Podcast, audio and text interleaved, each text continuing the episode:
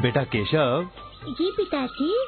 बेटा उस दिन मैं तुमको बतला रहा था कि भोजन हमारे शरीर में किस प्रकार पचता है और किस प्रकार वो हमारे शरीर को बनाने बढ़ाने और उनमें शक्ति पैदा करने के हेतु काम आता है। अब आज यदि तुम सुनना चाहो तो मैं तुम्हें बतलाऊँगा कि शरीर को इस प्रकार बनाने बढ़ाने और सशक्त बनाने में कौन और किस प्रकार का भोजन हमारे लिए सबसे अधिक उपयोगी है और उसे हमको किस प्रकार खाना चाहिए। तो पिताजी बतलाइए ना मैं अवश्य सुनूँगा। तो सुनो बेटा तुम्हें याद है ना कि मैंने उस दिन कौन कौन सी चीज़ें बतलाई थी, जिनका हमारे शरीर को भोजन से प्राप्त होना ज़रूरी है। जी हाँ आपने भोजन से प्राप्त होने वाले छह प्रकार के पदार्थ बतलाए थे। उनके नाम है प्रोटीन या मांसवर्धक पदार्थ, वसा जाती है, कार्बोहाइड्रेट, जो ताव वर्धक पदार्थ है, खनिज या लवण जातीय पदार्थ, विटामिन या प्राण पोषक पदार्थ और जल। शाबाश, बेटा, शाबाश। तुम्हारी स्मरण शक्ति बहुत मज़बूत है। अच्छा तो अब ये आसानी से समझा जा सकता है कि जिस भोजन से हमारा शरीर इन चीज़ों को अधिक से अधिक परिणाम और कम से कम प्रयास द्वारा ग्रहण कर सकता हो, वही भोजन हमारे लिए सबसे उत्तम कहा जाएगा। अवश्य। बस तो फिर अब इसी दृष्टि से हम प्रत्येक खाद्य वस्तु की जाँच करेंगे और देखेंगे कि वो हमारे भोजन की सूची में कौन सा स्थान ग्रहण कर सकती है। सबसे पहले हम उन वस्तुओं को लेंगे जिनसे हमारे शरीर को प्रोटीन प्राप्त होता है। तुम जानते हो बेटा कि प्रोटीन क्या चीज़ है? जी हाँ इससे हमारी मांसपेशियाँ बनती हैं। शाबाश बेटा। हाँ मांस वास्तव में प्रोटीन ही है। चाहे वो पशु पक्षी का मांस हो, चाहे वो मनुष्य अथवा पेड़ पौधों का हो। पशु पक्षियों के मांस के प्रोटीन को पशु प्रोटीन कहते हैं और पेड़ पौधों के प्रोटीन को वनस्पति प्रोटीन कहते हैं। वनस्पति प्रोटीन की सबसे अधिक मात्रा मटर, मूंग, अरहर, सोयाबीन आदि द्विदल अनाजों में मिलती है। ये सब प्रोटीन वास्तव में नाइट्रोजन, गंधक, फास्फोरस, लोहा इत्यादि 18 प्रकार के तत्वों का एक रासायनिक सम्मिश्रण है। किंतु जिस प्रकार केवल पीले, लाल और नीले तीन ही रंगों के मेल से सैकड़ों प्रकार के रंगीन चित्र तैयार किए जा सकते हैं उसी प्रकार इन अठारहों तत्वों के भिन्न भिन्न क्रम और मात्रा के योग से लाखों और करोड़ों जाति के प्रोटीन बन सकते हैं जो एक दूसरे से रूप गुण और स्वभाव में बिल्कुल भिन्न हुआ करते हैं। हर एक प्राणी का प्रोटीन दूसरे प्राणी के प्रोटीन से बिल्कुल भिन्न ही जाति का देखा जाता है। यहाँ तक कि वनस्पति प्रोटीन में भी पालक का चौराई से भिन्न होता है और चौराई का मटर या मूंग से भिन्न। अरे। हाँ इस प्रकार अलग अलग चीज़ों में अलग अलग जाति के प्रोटीन पाए जाते हैं।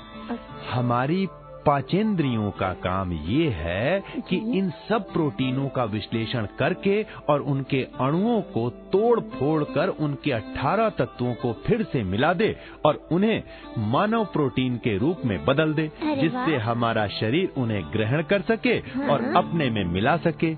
इस कार्य में यदि कोई तत्व किसी प्रोटीन में हमारी आवश्यकता से कम पाया गया तो वो प्रोटीन अच्छा नहीं कहा जा सकता। और यदि अधिक पाया गया हाँ। तो वो भी बेकार मल के रास्ते बाहर निकल जाता है। तो तो सबसे उत्तम प्रोटीन कौन सा होता है और वो किन किन चीज़ों में पाया जाता है? बेटा सबसे उत्तम प्रोटीन वो है जिसमें मनुष्य मांस का प्रोटीन बनने के लिए जिन जिन तत्वों की ज़रूरत होती है वे सब ठीक उसी मात्रा में मौजूद हों जैसा वे हमारे शरीर में पाए जाते हैं। इस दृष्टि से देखने पर पशु प्रोटीन सबसे उत्तम और निर्दोष है। दूध और दूध से बनी हुई चीज़ों का प्रोटीन तथा वनस्पति प्रोटीन में हरे और शाक जैसे पालक और चौराई का प्रोटीन अंडे और पशुओं के मांस का प्रोटीन भी मनुष्य के प्रोटीन से मिलता जुलता होता है। हाँ किंतु वो दूध के प्रोटीन से घटिया दर्जे का होता है। और उसमें सबसे बड़ा दोष ये है कि वो पेट में बहुत जल्दी सड़ने लग जाता है और उसके द्वारा यूरिक एसिड नामक जहर भी अधिक मात्रा में बना करता है जिससे गुर्दे का काम बढ़ जाता है और शरीर में भांति भांति के भयंकर रोग उत्पन्न हो जाते हैं अच्छा। उदाहरण के तौर पर सब प्रकार की वात जनित पीड़ाएँ गठिया अपेंडिक्स प्रदाह कैंसर रक्तावरोध आदि की शिकायतें प्रायः मांसहारियों में ही पैदा हुआ करती हैं। अतएव नैतिक या धार्मिक दृष्टि से कोई ना भी विचार करे तो केवल स्वास्थ्य की दृष्टि से भी मांस खाना मनुष्य के लिए किसी प्रकार भी उचित या कल्याणकारी नहीं कहा जा सकता। लेकिन पिताजी दुनिया में तो मांस खाने वाले बहुत हैं। हाँ बेटा ये तो तुमने ठीक कहा परंतु उनमें जो विचारवान लोग हैं वे धीरे धीरे अपनी इस बुराई की आदत को छोड़ते जाते हैं। शाकाहारियों की संख्या यूरोप और अमेरिका में दिन पर दिन बराबर बढ़ती जा रही है। जर्मनी का सर्वे सर्वा और। गत महायुद्ध का मुख्य अभिनेता हर हिटलर भी शाकाहारी ही था और उसके भोजन की सादगी सारे संसार में प्रसिद्ध हो चुकी है। हमारी भारतीय सेना के अधिकतर ब्राह्मण सिख और राजपूत लोगों का आहार भी मुख्यतः केवल गेहूँ जौ और बाजरा ही हुआ करता है। किंतु फिर भी वे अपने मांसाहारी शत्रुओं को यूरोप और मिस्र के मैदान में कितनी ही बार नीचा दिखाकर अपने बल और पौरुष की धाक सारे संसार में जमा चुके हैं। हाँ। ये है ना सही बात? जी। वास्तव में मांसाहार मनुष्य जाति के लिए सर्वदा अस्वाभाविक कार्य है। धार्मिक या नैतिक दृष्टि से देखो चाहे स्वास्थ्य की दृष्टि से। निरअपराध और अबोध पशुओं की हत्या करके उनका मांस खाना मनुष्य के लिए किसी भी प्रकार से कदापि उचित या स्वाभाविक नहीं कहा जा सकता। अच्छा पिताजी हाँ। हम प्रोटीन की समुचित मात्रा प्राप्त करने के लिए हमें कौन कौन सी चीज़ें खानी चाहिए? बेटा पहले कह तो चुका हूँ कि सबसे बढ़िया प्रोटीन दूध और दूध से बनी हुई चीज़ों में रहा करता है। हम्म, मांस का प्रोटीन दूध के प्रोटीन का मुकाबला कर ही नहीं सकता। अतएव यदि मांसाहारी लोग मांस को छोड़कर दूध का सेवन यथेष्ट मात्रा में करने लग जाएँ, तो उनका शरीर मांसाहारी की खराबियों से बचकर अधिक अच्छा बन जाएगा। जिनको दूध न पचता हो वे दही मट्ठा या दूध छेना खा सकते हैं। हम्म, और इनमें भी वो प्रोटीन है जो दूध में है। साथ में यदि सेम मटर सोयाबीन दाल अथवा पालक बथुआ आदि के हरे साग भी खाए जाएँ, तो प्रोटीन की कमी शरीर में कभी और किसी प्रकार से पाई नहीं जा सकती। अच्छा पिताजी हाँ। अब वसा जातीय पदार्थ क्या है और कैसे प्राप्त हो सकते हैं? वो भी बतलाइए ना। तो सुनो बेटा वसा की भी दो किस्में होती हैं। पहला पशु वसा जैसे जानवरों की चर्बी अथवा घी मक्खन इत्यादि। और दूसरा वनस्पति वसा जैसे तिल सरसों अलसी मूंगफली आदि का तेल इत्यादि। वसा और कार्बोज शरीर में गर्मी या ताप पैदा करने के लिए एक प्रकार से ईंधन का काम देते हैं और इन्हीं से शरीर को शक्ति और स्फूर्ति मिलती है।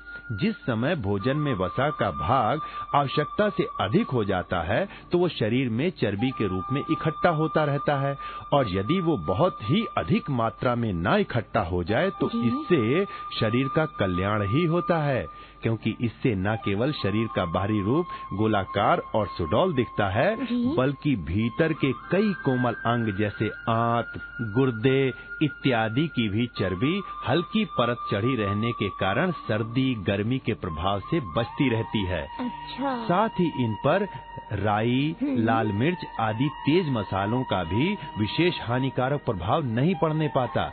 इसी से अच्छा। किसी किसी प्रांत में लाल मिर्च का दोष दूर करने के लिए लोग उसके साथ अधिक घी का प्रयोग करते हैं वसा के अभाव में तेज मसाले हम्म। आंत की दीवारों में प्रदाह उत्पन्न कर सकते हैं किंतु उनके साथ यदि घी या मक्खन खाया जाए तो उनकी तेज कम हो जाता है लेकिन याद रहे कि शरीर में बहुत अधिक चर्बी का जमा होना भी अच्छा नहीं है क्योंकि उससे भीतरी यंत्रों के काम में बड़ी बाधा पहुँचती है और शरीर बिल्कुल सुस्त ढीला मोटा और बेढंगा बन जाता है। हम्म, जिन लोगों के शरीर में चर्बी अत्यधिक बढ़ गई हो हम्म। उन्हें सब प्रकार की चिकनाई वाले पदार्थों से परहेज करना चाहिए और भोजन में फल तथा शाक की मात्रा काफ़ी बढ़ा देनी चाहिए।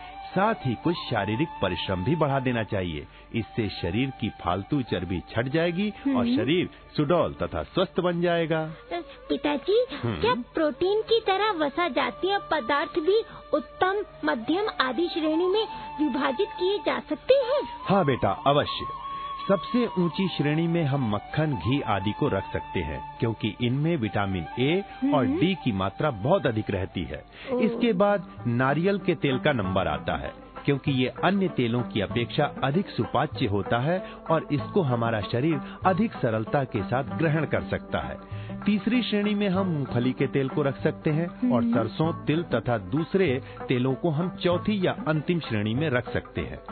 हमारे यहाँ बाजारों में आजकल जो मक्खन या घी मिलता है वो बिल्कुल शुद्ध और असली बहुत कम होता है।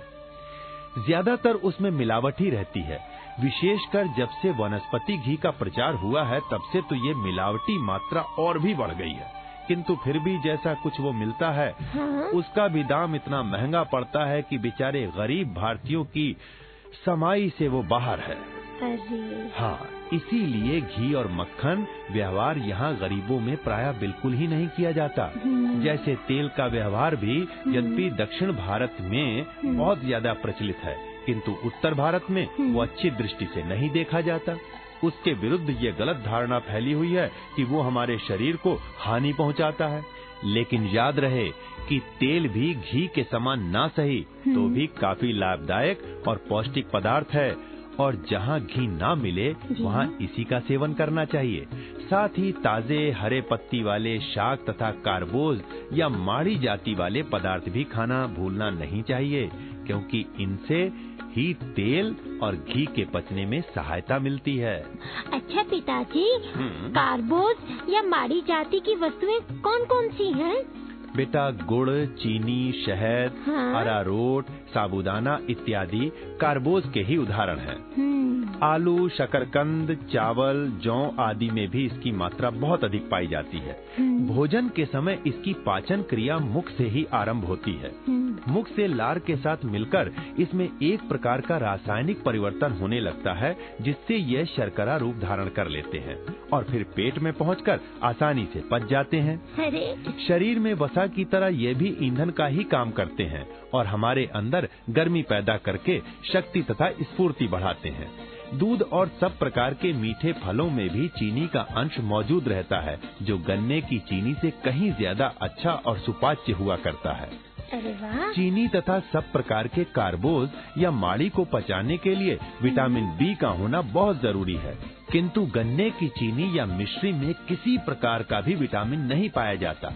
यही कारण है कि जो लोग अधिक मिठाई या चीनी खाया करते हैं उनका पाचन खराब हो जाया करता है और उन्हें अपच मदाग्नि अतिसार पेचिस आदि की शिकायतें पैदा हो जाती हैं। बेटा कभी कभी आंतों को इससे इतनी गहरी हानि पहुँचती है इतनी गहरी हानि पहुँचती है कि सारा जीवन भार स्वरूप बन जाता है। अतः चीनी और मिठाई की जगह यदि दूध फल और मेवे खाए जाएँ तो वे अधिक लाभदायक होंगे। अनाजों का श्वेत सार भी वास्तव में चीनी ही है, और उनके द्वारा भी ये आवश्यकता बहुत अच्छी तरह पूरी हो जाती है। गन्ने की चीनी से ये सब चीज़ें ज़्यादा अच्छी और सुपाच्य होती हैं, क्योंकि एक तो इनमें आवश्यक विटामिन मौजूद रहते हैं, और दूसरे कुछ प्रोटीन लवण तथा वसा आदि भी पाए जाते हैं। अतएव शरीर के लिए कार्बोज का भाग चीनी से लेने के बजाय उपयुक्त चीज़ों से लेना ज़्यादा उपयोगी है। शहद भी इस दृष्टि से बड़ी ही उपयोगी चीज़ है। क्योंकि यह एक प्रकार से पहले से ही पचा पचाया हुआ भोजन है और पेट में पहुँचते ही सीधे खून में सोख लिया जाता है। अच्छा पिताजी हम्म। इसे तो समझ लिया। अब जरा खनिज या लवण जातीय पदार्थ क्या है उन्हें भी बता दीजिए। बेटा ये कई प्रकार के क्षार हैं जो प्रोटीन की तरह हमारे शरीर की बनावट में काम आते हैं। दांतों और हड्डियों की बनावट में प्राय दो तिहाई भाग इन्हीं क्षारों का रहा करता है। जिनमें चूने का क्षार सर्व प्रधान है। शेष एक तिहाई भाग प्रोटीन का होता है। ये सब क्षार मुख्यतः हमें शाक तरकारियों से तथा नमक से प्राप्त होते हैं। साथ ही फल दूध और अनाज आदि में भी इनकी बहुत कुछ मात्रा रहती है। अनाज में क्षार का भाग अधिकतर उनके छिलकों में ही रहता है। किंतु ये छिलके मिलों की पिसाई में निकलकर अलग कर दिए जाते हैं। गेहूँ में लोहा फास्फोरस मैग्नीशियम और पोटेशियम नामक क्षार मौजूद रहते हैं। किंतु ये सब चोकर में ही पाए जाते हैं जिसे हम लोग छानकर आटे से अलग कर देते हैं। इस प्रकार हम गेहूँ का एक बहुमूल्य अंश नित्य फेंक देते हैं बेटा। अरे। हाँ हमें चाहिए कि सदा चोकर सहित आटे की रोटियाँ खाया करें। अच्छा। छने हुए आटे से बेछना हुआ आटा कहीं ज़्यादा पुष्टिकर और स्वास्थ्यवर्धक होता है। अरे वाह। हाँ दूध में लोहे और तांबे को छोड़कर प्राय हर एक प्रकार के आवश्यक क्षार उचित मात्रा में मौजूद रहते हैं। हम्म, और चूने का अंश तो उसमें प्रधान रूप से पाया जाता है। अतएव बढ़ते हुए बच्चों के लिए दूध एक अत्यंत आवश्यक भोजन है क्योंकि उनकी हड्डियों के बनने और बढ़ने के लिए चूने का अंश बहुत ज़रूरी है और ये दूध से जितनी अच्छी तरह प्राप्त हो सकता है उतना किसी और चीज़ से नहीं। हाँ। हाँ एक सेर दूध में करीब एक मासा चूना मौजूद रहता है। हाँ और इसके अतिरिक्त शाक तरकारियों में भी प्राय सभी प्रकार के क्षार यथेष्ट मात्रा में मौजूद रहते हैं। विशेषकर हरे और पत्तीदार शाक में तांबे और लोहे का अंश मुख्य रूप से पाया जाता है। लोहे की आवश्यकता हमारे खून की बनावट में मुख्य रूप से रहा करती है। खून के लाल कण जिनके कारण खून का रंग लाल दिखाई देता है मुख्यतः लोहे से ही बनते हैं। और ये लाल कण ऑक्सीजन को हमारे श्वास की वायु से खींचकर। संपूर्ण शरीर के कोषाणुओं में पहुँचाया करते हैं। और कोषाणु के तमाम विकारों को जलाने में सहायता देते हैं। साथ ही भोजन का पचा हुआ रस भी जो खून में पहुँचता है इन्हीं लाल कणों की सहायता से नित्य ऑक्सीजन द्वारा जलाया जाता है और इस प्रकार शरीर के अंदर गर्मी शक्ति और स्फूर्ति पैदा करने का काम किया करता है। जिन लोगों के भोजन में लोहे का अंश पर्याप्त रूप में नहीं रहता हम्म, उनके खून में लाल कणों का बनना रुक जाता है और उन्हें खून की कमी या रक्ताल्पता का रोग आ घेरता है। ऐसे लोगों को चाहिए कि अन्य पौष्टिक और हल्के भोजन के साथ साथ पालक बथुआ आदि हरे और पत्तीदार शाक का सेवन भी आरंभ कर दें। तांबा भी लोहे के रक्त के निर्माण में सहायता दिया करता है। बिना तांबे की सहायता के लोहा अनपचा सा रहकर मल के साथ बाहर निकल जाता है और शरीर का कोई उपकार नहीं कर सकता। अच्छा पिताजी हाँ, बेटा। जो अन्य प्रकार के लवणों की कमी पेशी से स्वास्थ्य पर क्या प्रभाव पड़ता है बेटा लवणों की कमी या अभाव से शरीर में भांति भांति के रोग हो जाया करते हैं हाँ। जैसे देह में खुजली हम्म। दांत और हड्डियों के रोग खून की खराबी अपच मंदाग्नि वात रोग हृदय की दुर्बलता घेंगा इत्यादि ये सब रोग हो जाते हैं ज़्यादा लवण खाने से भी सूजन आदि के रोग पैदा हो जाते हैं वास्तव में शरीर के स्वास्थ्य के लिए सब प्रकार के लवणों का परस्पर ठीक अनुपात में मौजूद रहना बहुत ज़रूरी है। यदि हाँ। इनके अनुपात में थोड़ी सी भी कमी बेशी हुई तो शरीर रोगी हो जाएगा।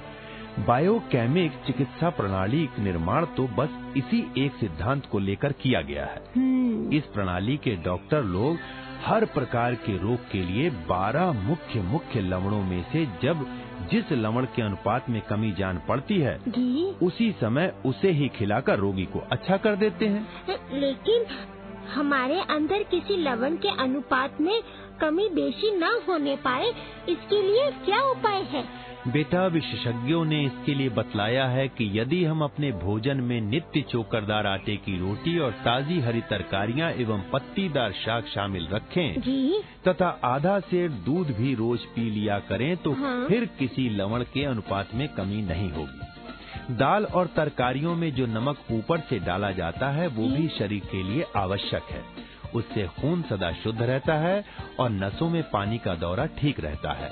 किंतु अधिक नमक खाना हानिकारक है। मुख्यतः चावल खाने वालों को तो नमक कम ही खाना चाहिए। साथ ही जिन लोगों को किसी प्रकार का गुर्दे का रोग है जैसे पथरी बहुमूत्र गठिया इत्यादि तथा चर्म रोग उन्हें भी नमक कम ही खाना चाहिए। उनके लिए अधिक नमक खाना हानिकारक होगा। शेष साधारण लोगों के लिए रोज केवल एक चुटकी नमक काफ़ी होता है।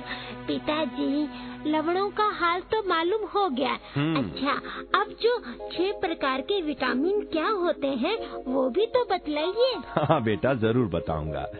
विटामिन जैसा कि मैं उस दिन तुमको बतला चुका हूँ कि एक प्रकार के प्राण पोषक तत्व हैं जिनके द्वारा शरीर के भिन्न भिन्न भागों को भोजन से पोषण पहुँचता है। हाँ। इनके अस्तित्व का पता अभी कुछ समय पहले वैज्ञानिकों को लग चुका है। 30-35 वर्ष पहले इनके संबंध में कोई कुछ भी नहीं जानता था। उस समय लोगों का ये ख्याल था कि शारीरिक पोषण के लिए केवल प्रोटीन वसा कार्बोज तथा लवण जातीय पदार्थ ही आवश्यक होते हैं। अन्य किसी वस्तु की आवश्यकता नहीं होती। निदान लगभग 30 वर्ष हुए कुछ वैज्ञानिकों ने इन चारों वस्तुओं को निश्चित मात्रा में अलग से मिलाकर एक कृत्रिम भोजन तैयार किया और उसे चूहे कबूतर आदि कुछ जानवरों को खिलाकर देखा। शीघ्र ही ये जानवर बीमार हो गए और मरने लगे। अरे। हाँ किंतु जो ही उन्हें स्वाभाविक भोजन दिया गया हाँ। वे। फिर से भले चंगे हो गए। हाँ इस प्रकार जब जब उन्हें कृत्रिम भोजन दिया जाता तब तब वे बीमार पड़ जाते और ज्यों ज्यों ही स्वाभाविक भोजन दिया जाने लगता त्यों त्यों वो अच्छे हो जाते। अतएव सिद्ध हुआ कि स्वाभाविक भोजन में उपयुक्त चारों पदार्थों के अतिरिक्त कुछ और ऐसी वस्तु या वस्तुएँ मौजूद हैं जो जीवधारियों के शरीर और स्वास्थ्य के लिए अति आवश्यक हैं। अस्तु लंदन के एक डॉक्टर ने इस वस्तु की उपस्थिति गेहूँ आदि कई अनाजों के चोकर में तथा शाक में प्रयोगों द्वारा सिद्ध की और उसका नाम विटामिन रखा। हाँ कुछ दिनों बाद एक दूसरे डॉक्टर ने एक दूसरे प्रकार का ऐसा ही तत्व मक्खन में सिद्ध किया और उसका नाम विटामिन ए रखा। और अनाज वाला तत्व अब विटामिन बी के नाम से प्रसिद्ध हो गया। इस प्रकार नित्य नए नए विटामिनों की खोज होने लगी और उनके नाम अंग्रेज़ी वर्णमालाओं के अक्षरों पर vitamin A vitamin B vitamin C आदि रखे जाने लगे। कुल मिलाकर अब तक छह प्रकार के विटामिनों का पता लग चुका है। हम्म, वे सब विटामिन खाद्य वस्तुओं से शरीर के भिन्न भिन्न अंगों के लिए ज़रूरी तत्व खींचकर उनका पोषण किया करते हैं। इनके अभाव में वे अंग रोगी और कमज़ोर हो जाते हैं। उदाहरण के तौर पर विटामिन ए हमारे भोजन से ज़रूरी तत्वों को खींचकर हमारे नेत्र फेफड़ों और पकाशय में पहुंचाते हैं जिससे उन उन अंगों की पुष्टि होती है और उनका स्वास्थ्य ठीक रहता है। विटामिन ए की अनुपस्थिति में शारीरिक बाढ़ रुक जाती है और आँखों में एक विशेष प्रकार का रोग हो जाता है। और विटामिन बी की सहायता से हमारा मस्तिष्क हृदय हाँ। मांसपेशियाँ और आंतें मज़बूत होती हैं। और इसके अभाव में एक दूसरे प्रकार की बीमारी हो जाती है जिसे बेरी बेरी का रोग कहते हैं। इसी प्रकार विटामिन सी हमारे रक्त को शुद्ध रखता है और इसके अभाव में स्कर्वी नामक रोग हो जाता है। विटामिन डी हमारी हड्डियों की रचनाओं में सहायता करता है और इसके अभाव में अस्थि विकृत का रोग हो जाता है। विटामिन ई संतान उत्पादक शक्ति देता है। और विटामिन जी हमारी चमड़ियों को निरोग रखता है। इसके अभाव में पेलाग्रा नामक रोग पैदा हो जाता है। वैज्ञानिकों का कहना है कि ये सभी प्रकार के विटामिन सूर्य के प्रकाश से जन्म लेते हैं और वहीं से फल अनाज तथा शाकों में पहुँच जाया करते हैं। प्रयाग के डॉक्टर नील रत्न धर की तो राय है कि एकमात्र विटामिन सी को छोड़कर शेष सभी प्रकार के विटामिनों की कमी केवल सूर्य के प्रकाश अर्थात घाम सेवन करने से ही पूरी हो जाती है। अच्छा पिताजी हाँ बेटा। किन किन खाद्य वस्तुओं में कौन कौन से विटामिन पाए जाते हैं? बेटा जैसा कि मैं तुम्हें बता चुका हूँ विटामिन ए मुख्यतः मक्खन में सबसे ज़्यादा पाए जाते हैं। दूध और पत्तीदार शाकों में जैसे पालक करमकल्ला आदि में भी इनकी प्रचुर मात्रा पाई जाती है। विटामिन बी गेहूँ के चोकर चावल के कने तथा पत्तीदार शाकों में सबसे ज़्यादा मौजूद रहते हैं। विटामिन सी अधिकतर संतरे नींबू तथा नारंगी के जाति वाले फलों में पाए जाते हैं। और विटामिन डी मक्खन में विटामिन ए के साथ ही साथ मौजूद रहते हैं। विटामिन ई गेहूँ हरी पत्तियों तथा बिनौले इत्यादि कुछ वनस्पति जातीय तेलों में मिलते हैं। संक्षेप में इन तमाम विटामिनों के बारे में तीन मुख्य बातें याद रखना बहुत ज़रूरी है। कौन सी? प्रथम तो ये कि एक ही वस्तु में सब प्रकार के विटामिन नहीं मिला करते। हम्म, कुछ में विटामिन ए और डी मिलता है तो कुछ में विटामिन बी सी या जी मिलता है। हाँ दूध में अवश्य प्राय सभी प्रकार के विटामिन एक साथ पाए जाते हैं। दूसरा शरीर के लिए विटामिनों की बहुत थोड़ी मात्रा आवश्यक हुआ करती है। किंतु होती है आवश्यकता सभी प्रकार के विटामिनों की। तीसरा सब प्रकार के विटामिन प्राय ताजी हरी वस्तुओं में और उनकी स्वाभाविक अवस्था में भी पाए जाते हैं। वस्तुओं को उबालने सुखाने गरम करने या मसालों के मेल से रख छोड़ने में बहुत से विटामिन नष्ट हो जाया करते हैं। अच्छा। प्राचीन काल में लोगों का भोजन अत्यंत साधा और स्वाभाविक ढंग का हुआ करता था। हम्म, इसलिए मालूम न रहने पर भी उस समय उनके शरीर को सब प्रकार के विटामिन प्राप्त होते रहते थे। किंतु जब से हमारी खुराक में कृत्रिमता की वृद्धि होने लगी है तभी से उसमें सब प्रकार के विटामिनों का भी अभाव होने लगा है। और भांति भांति के रोग हमारे शरीर में बेटा घर करने लगे हैं। पहले हमारे यहाँ इतनी घनी बस्तियाँ ना थीं खुले हुए देहातों में रहना था। जाते का पिसा आटा और हाथ का कुटा चावल खाते थे। दूध घी और मक्खन घर में ही पैदा होता था। खेतों से नित्य ताजी तर- तरकारियाँ जो आती थीं हाँ। और ऋतु के तमाम ताजे फल भी हमें प्राप्त होते थे। मिठास के लिए गुड़ और शक्कर भी हमें घर में ही बना हुआ खाते थे। किंतु अब घने शहरों के बीच तंग गलियों में रहना होता है। मिलों का पिसा आटा मशीनों का कुटा चावल कारखाने में बनी सफ़ेद चीनी सालों का रखा डिब्बा सुरक्षित फल मक्खन और दूध तथा इनके साथ दूषित वनस्पति घी खाने को मिलता है। फिर यदि हमारे भोजन में विटामिनों का अकाल हो और हम भांति भांति के रोगों के शिकार बने रहें तो आश्चर्य की क्या बात है? अस्तु यदि अधिक झंझट में ना पड़कर अब भी हम अपना खान पान पहले की तरह सादा और स्वाभाविक बनाए रखें तो फिर विटामिनों के बारे में अधिक चिंता करने की आवश्यकता है ही नहीं। हाँ अच्छा भोजन के तमाम आवश्यक अंशों को तो मैं समझ गया परंतु अभी ये नहीं मालूम हुआ कि कौन कौन सा अंश कितनी मात्रा में हमारे लिए आवश्यक है और उसे प्राप्त करने के लिए हमें नित्य क्या क्या और कितना आहार करना चाहिए पिताजी बेटा इसका निर्णय हर एक व्यक्ति के लिए उसकी आयु डील हाँ। डौल शारीरिक श्रम और ऋतु तथा देश के विचार से अलग अलग ही किया जा सकता है तुम जानते हो कि भोजन का प्रोटीन नामक अंश शरीर को बनाए या बढ़ाने का काम करता है हाँ। अतएव जिन लोगों का शरीर अभी बनने या बढ़ने की अवस्था में है हम्म। उनके अर्थात मतलब शिशु बालक और नवयुवकों के भोजन में प्रोटीन की मात्रा बड़े बूढ़ों जिनके शरीर को अब आगे नहीं बढ़ना है हाँ। भोजन से ज़्यादा होनी चाहिए इसी प्रकार जो कसरती लोग हैं अर्थात जो मतलब शरीर से कठिन परिश्रम हाँ, हाँ। करना पड़ता है जिनको हाँ। उनके भोजन में बैठुलों की अपेक्षा कार्बोज नामक अंश की अधिक आवश्यकता रहती है हम्म। क्योंकि उनके शरीर में शक्ति का खर्च अधिक होता है और कार्बोज ही ये शक्ति उनके शरीर को मिल सकती है देश और ऋतुओं का प्रभाव भी इस विषय में कम महत्वपूर्ण नहीं होता जिन देशों में सर्दी अधिक पड़ती है। वहाँ शरीर की गर्मी ज़्यादा तेज़ी के साथ निकलती रहती है। अतएव उसे कायम रखने के लिए भोजन में वसा जातीय पदार्थों का ज़्यादा होना बहुत ज़रूरी है। इसलिए लैपलैंड ग्रीनलैंड आदि बर्फीले देशों में निवासी वसा जातीय पदार्थ बड़े शौक से खाया करते हैं। अरे वहाँ के बच्चे मोमबत्तियों के टुकड़े ऐसे प्रेम से खा जाते हैं जैसे तुम लोग मिठाइयाँ खाते हो। एक बार एक ध्रुव प्रदेश प्रसिद्ध यात्री सर जॉन फ्रैंकलिन ग्रीनलैंड में ये जानना चाहा कि वहाँ के निवासी ज़्यादा से ज़्यादा कितनी चर्बी खा सकते हैं। अरे? हाँ अतएव उन्होंने अपनी संदूक से कुछ मोमबत्तियाँ निकालकर हाँ। एक एक्सिमो बालक को खिलाना आरंभ किया।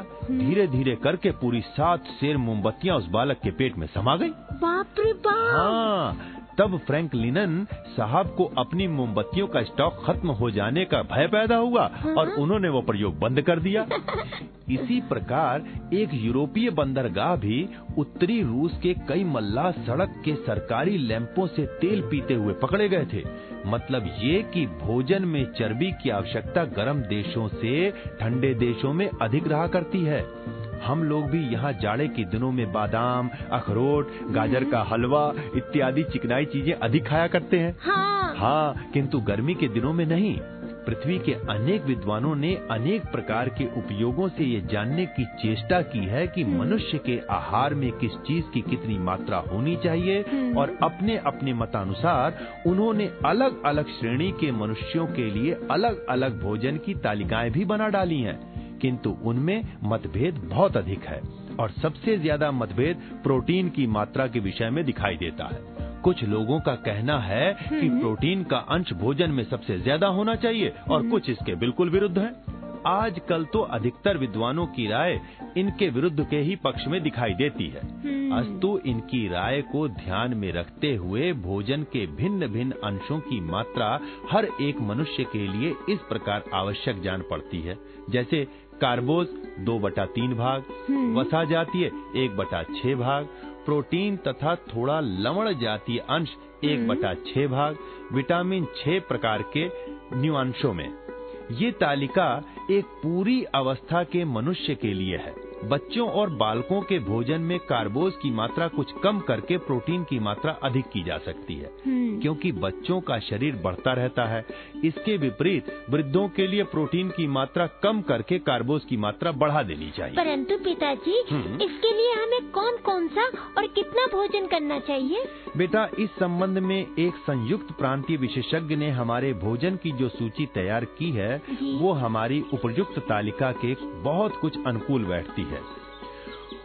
उसके मतानुसार मानसिक परिश्रम करने वाले स्वस्थ और पूर्णायु मनुष्य के लिए दिन भर के भोजन में इस प्रकार की सामग्री होनी चाहिए। जैसे गेहूँ का आटा तीन छटाक चने का आटा दो छटाक दाल एक छटाक दूध बारह छटाक घी एक या एक बटा दो छटाक चीनी एक छटाक शाक तरकारी यथा आवश्यक। जोड़ कुल मिलाकर आया 20 या एक बटा दो छटाक। इस प्रकार के भोजन से हमें कार्बोज का अंश 26.6 तोला वसा 8 तोला और प्रोटीन 6.75 तोला प्राप्त हो सकता है। यदि हम इसमें ऋतु के ताजे फलों और जोड़ दें तो ये सूची हम भारतीयों के लिए एक काफ़ी अच्छी आहार सूची कही जा सकती है।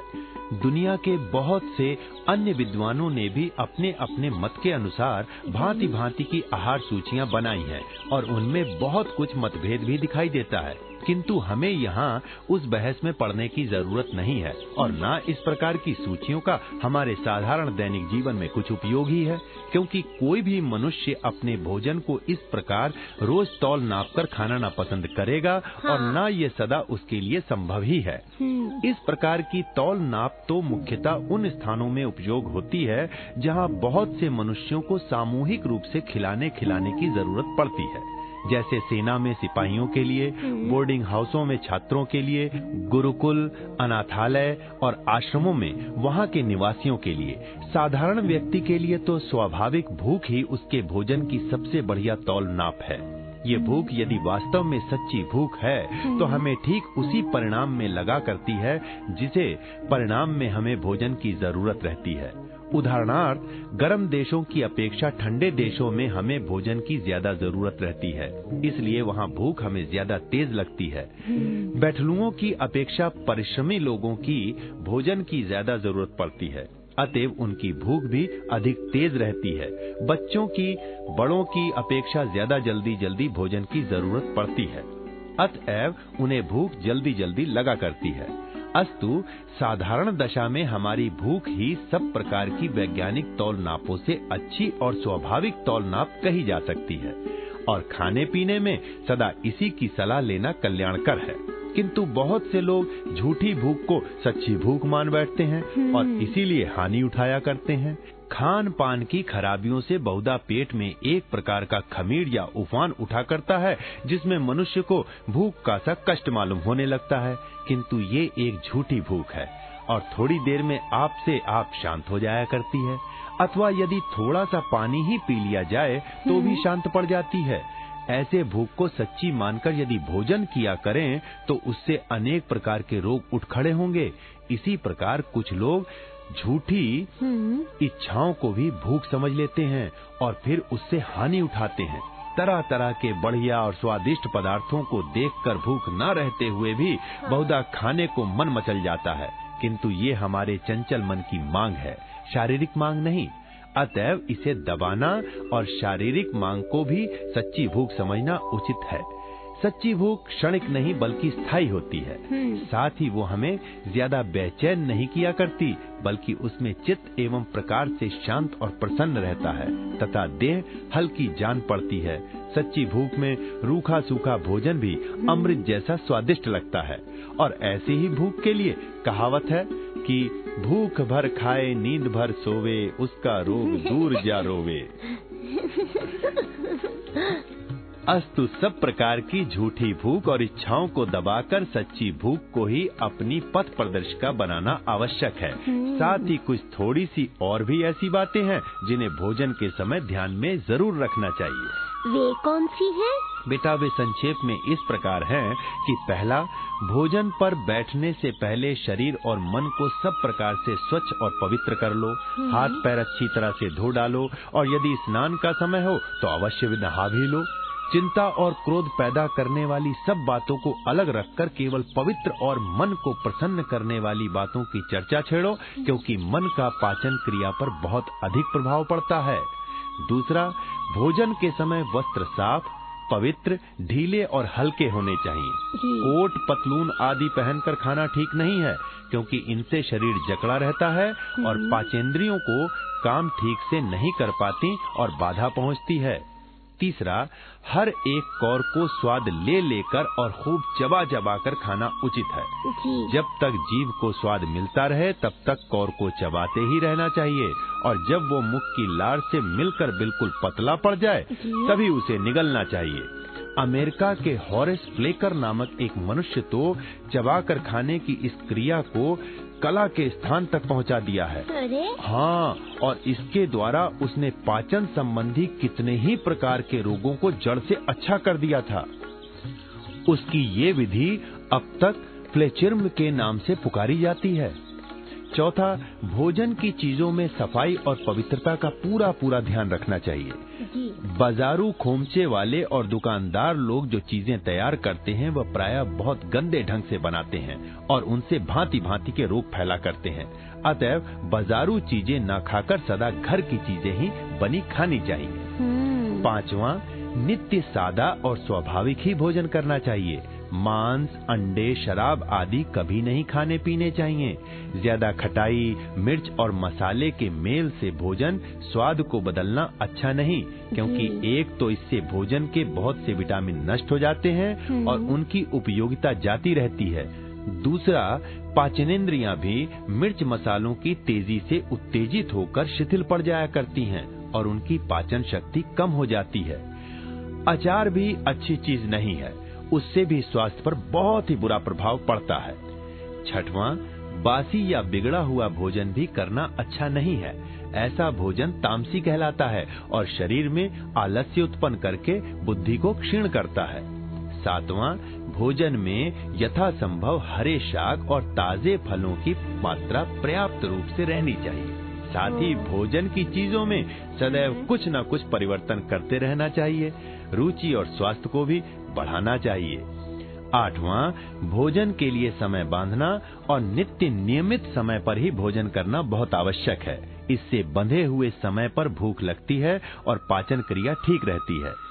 इस देश की जलवायु को देखते हुए पूरी आयु वाले हम भारतीयों के लिए दिन में केवल दो बार भोजन करना ठीक समझ पड़ता है। बालकों को अवश्य चार बार खाना उचित है किंतु हम देखते हैं कि बहुत से बालक ऐसे होते हैं जो हर समय अपना मुँह बकरी की तरह चलाया करते हैं। हाँ उनके जेब में मूंगफली मेवे बिस्कुट या चनों से भरे रहते हैं और वे रास्ते में भी उसे खाते चलते हैं।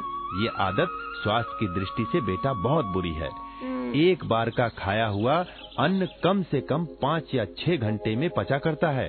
अतएव इतने समय का अंतर भोजन में अवश्य रखना चाहिए। हाँ और नौवा सुनो भोजन सदैव हल्के ही पेट करना चाहिए। खूब तन कर खाने की आदत बड़ी हानिकारक होती है। इससे पेट और आंतों पर बहुत तनाव पड़ता है और पचाने के काम में बाधा उपस्थित होती है।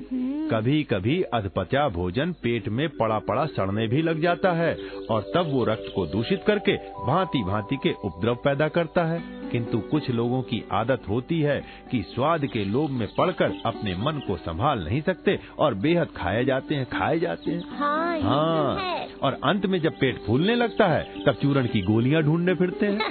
ऐसे आदमियों की तुलना कुछ विद्वानों ने पशुओं के साथ की है। महात्मा गांधी जी की भी राय यही है कि यदि हम आवश्यकता के साथ अधिक खाते हैं तो वो चोरी का खाते हैं। जितना हम स्वाद के लिए खाते हैं वो कच्चे पारे की भांति किसी न किसी रूप में फूट निकलता है। हम उतने ही दुखी हो जाते हैं। हमारा स्वास्थ्य उतना ही बिगड़ जाता है। अस्तु मिताहार की और हमारा ध्यान सदैव रहना चाहिए। पेट हल्का होता है तो सारा शरीर हल्का रहता है और तबीयत हल्की रहती है। इसलिए हमारे वैद्यक ग्रंथों में लिखा है कि पेट केवल दो कोने भोजन से भरने चाहिए। और तीसरा जल से किंतु चौथा कोना सदैव हवा के चलने फिरने के लिए खाली छोड़ देना चाहिए। दसवां भोजन के उपरांत थोड़ा लेटना बैठना या आराम करना चाहिए। दौड़ना घूमना या मेहनत का काम बिल्कुल नहीं करना चाहिए। ग्यारहवा महीने में एक या दो बार एकादशी या पूर्णिमा के दिन उपवास भी ज़रूर रखना चाहिए। इससे पाचनेंद्रियों को आराम मिलता है और ये पहले से अधिक सबल हो जाती हैं। साथ ही भोजन संबंधी जो कुछ भूले हम किया करते हैं वे इस समय बहुत कुछ ठीक हो जाती हैं। हमारी जठराग्नि बढ़ जाती है और पाचन क्रिया तेज हो जाती है।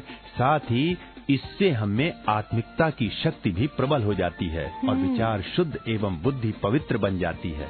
लेकिन क्षीण और दुर्बल शरीर वालों को हम उपवास की राय नहीं देते। इस प्रकार ये ग्यारह शिक्षाएँ भोजन के संबंध में सदा याद रखने की हैं बेटा। अच्छा पिताजी हाँ, बेटा। एक बात और बताओ हम्म। कि भोजन के साथ धर्म का भी कोई संबंध है? बेटा हम हिंदुओं में तो प्रत्येक काम ही का संबंध धर्म के साथ है।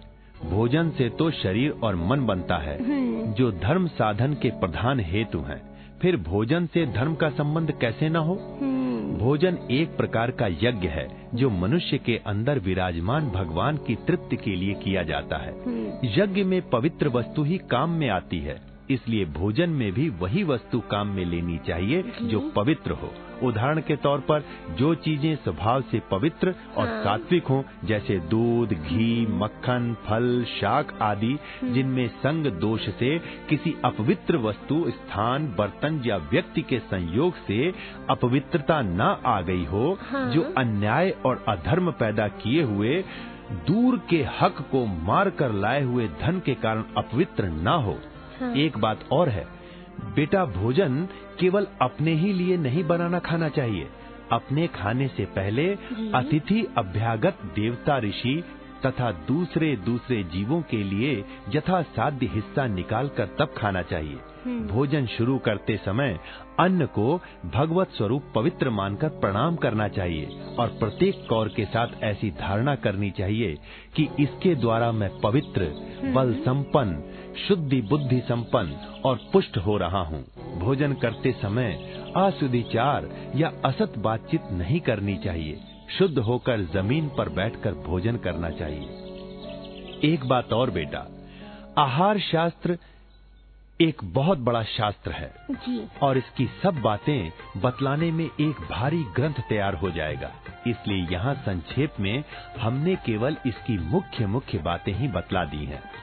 आगे चलकर जब तुम थोड़े और बड़े हो जाओगे तब इस संबंध में स्वयं पढ़कर सब बातें जान सकोगे। हम्म। परंतु जो बातें हमने ऊपर तुम्हें बतला दी हैं उन्हें यदि ध्यान में रखोगे और अपने व्यवहार में लाते रहोगे तो हमारा विश्वास है कि तुम बहुत से नित्य प्रति दोषों और रोगों से अपने आप को बचा सकोगे। पिताजी मैं अवश्य इन पर ध्यान रखूँगा। ज़रूर रखना बेटे। जी।